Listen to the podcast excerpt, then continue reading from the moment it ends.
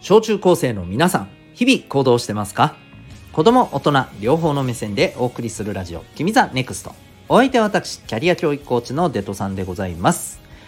人間関係や目標の発見実現を通して自信を持ち周りとも楽しくいたいそんな小中高生の成長を応援するコーチングの教室を開いております。この放送では身の回りのさまざまなことから皆さんが得られる学びを毎日お送りしております。今日はですね、えー、記憶とメモは関係あるらしいよ。そんなテーマでお送りしていきたいと思います。皆さん覚えられないと日々勉強で悩んでいることあるのではないでしょうか。まあいや悩んでねえけどっていう人もいるかもしれませんけどまあでもさものを覚えられるに越したことはないよね。まさかいや自分はあのむしろ覚えられない人間の方がいいですっていう人は多分いないと思います。ね。なんかあの辛いことも忘れられるからその方がいいですとかね。まあそういうのはあの今日は求めてませんので、はい、そこはまたちょっとなんかねあのなんかちょっと別の場で是非あの1対1でじっくり話をしましょう。ということであの今日は、えー、そんな感じでですね、まあ、もうちょい記憶力上げたいよねと。うん一回聞いて覚えられるようになりたいよねまあそれはなかなか難しいけどなるだけあの覚えられるようなもう少し今よりもね、えー、記憶力が上がるような人になりたいなと、うん、まあそんな風に思ってる皆さんにですね、えー、これぜひ参考にしてもらえたらいいんじゃないのっていうことをお話ししていきたいと思います。まあ、それがですねもうタイトルでも言ってますけどメモを取りましょうっていうことらしいんですよ。うん、でこれって皆さん割と普段やってるっちゃやってるかもしれないんですよね。わかる？ピンときた人結構多いんじゃない？そう。板書ですよね。板書。うん。あれをねあのー、こういやあれを私一生懸命やってますよと。うん、ノートなんかもう板書でみっちり埋まってますよと、うん、だけど私記憶力あんまりないんですけど。なんて思った方絶対いると思うんですよね。でえー、っとここでちょっと言っておくとですね、えー、ここで言うメモって板書を写すことではございません。そう。ここが重要ですね。うん。これどういうことかっていうともし学校の授業で言うのならばですよ。ね。言うのならば、板書を移すということではなくですね、うん、学校のせん、えまあ、先生が授業で話してるでしょ、ね、授業で喋ってることをしっかりと聞きながらこの先生が言ってることのまあ全部をもちろんあのメモできるならいいですけど多分それは、えー、基本的に不可能なので先生の言ってることの大事な部分をそうメモを取っていくっていうことです。つまり全力で聞きながら聞いたことをバババッと大事だなって思ったところを脳で判断して、えー、バババッとめ、えー、手書きでメモする、うん、このメモがすごい重要なんだそうです。これはですね、えー、東洋経済オンラインというですね、えー、記事にある、あじゃない、サイトにある記事なんですけども、えー、見出しがですね、40歳を超えても地頭力、地頭力ってちょっと難しいね。うん、まあ基本的な頭の良さみたいな風に思ってください。え、それが上がる人の、まあ、簡単な習慣、うん。で、この記事をね、書いてる人、池田義弘さんという方なんですけど僕も初めてねあのこの方見たんだけどすごいよこの人。ほんとね肩書きがね記憶力日本選手権大会最多優勝者。最多優勝者ですよ。わかります？記憶力を競う日本一を競う大会で最も優勝してる人です。うん。だからまああれじゃない？現役日本トップクラスの記憶力がある人って言ってもまあ過言じゃないよね、うん、でさらにねさらにねこれすごいよ。世界記憶力グランドマスター。何その称号かっこいいって思いません？世界だよ。今度は。世界。世界の記憶力のグランドマスターですよ。グランドマスターですよ。皆さん分かります？あんまり言うとなんか僕がバカっぽく聞こえてきますのでちょっとこの辺にしときますけどとにかく記憶っていうところにおいてものすごい実績出してる人がこうおっしゃってるんですよ。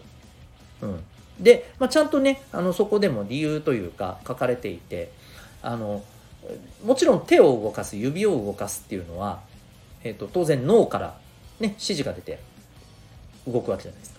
まあ当然のことながら、まあ、これは別に足とかもそうだけど手と脳っていうのはつながってるわけです。でねこの手とか指とつながってる脳の領域ってすごい広いんだって他と比べてすごい大きいんですって。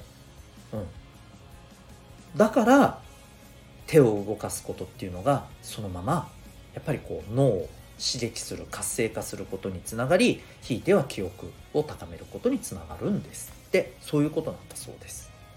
ね分かりやすいですよね。うんで実際にあのまあちょっとこういう人たちを例に挙げられるとあまりにもすごすぎて あの逆にね、えー、遠い感じがするかもしれませんけど例えばレオナルド・ダ・ヴィンチとかね天才と言われたねあの中世のあの芸術家であり科学者であった人ですよね。あともうあのこの人もよく知ってますよね。アインシュタイン。ね、うん、これもね近代のもうね天才とも言うべき科学者の方ですよね。こういう方々もめちゃくちゃメモマだったらしいですよ。メモめっちゃ取る人だったらしいですよ。うん。まあそういうことからもですねやっぱりこう聞いてメモを取るっていうのは、まあ、間違いなく、はい。あのー、記憶にねつながると思います。ただしただしそう。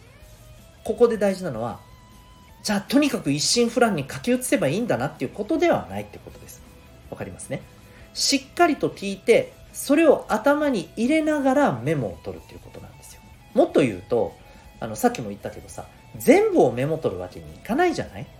当たり前だけどそんなの追いつくわけないじゃない？だからしっかりと聞いて大事だなって思うところにね、えー、頭でその場その場で瞬時瞬時に判断しながら書くメモを取るわけじゃん。ね。これが大事なんだってことだと思うよ。うん。そう。このプロセスが記憶力を上げる。頭を良くする。うん。物事を覚えて、それを引き出して活用するっていうね、この、いわゆる頭の回転の速さみたいなものを、やっぱ磨いていく、鍛えていくっていうことにつながるんだそうです。でこれもね僕はちょっとこれ僕自身のね話になりますけど僕はちょっとこの1年2年でねめちゃくちゃメモを取るっていうことをあのまああるお仕事をするっていうことがきっかけでねめちゃくちゃやるようになってるんですよ。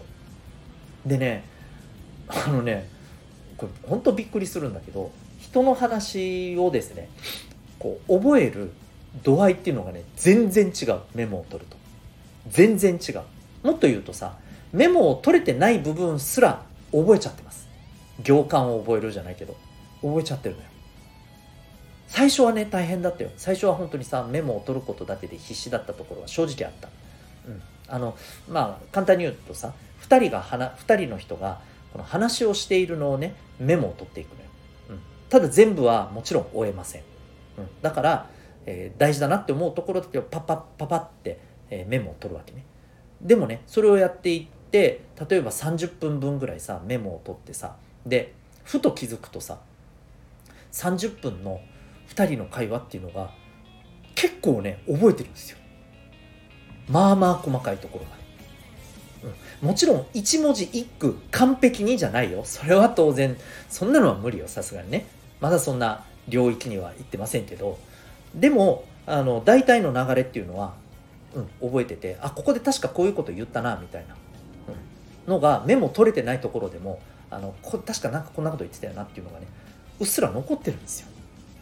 だからやっぱりねメモを取ることの効果ってすげえあるなと。こんなおっさんでもあるんだなってめっちゃ思いました。ましてやねまだむちゃくちゃ脳があのー、こんなおっさんよりもねめっちゃ動いてるあなたたちだったら間違いなくですね効果抜群だと思うんですよ。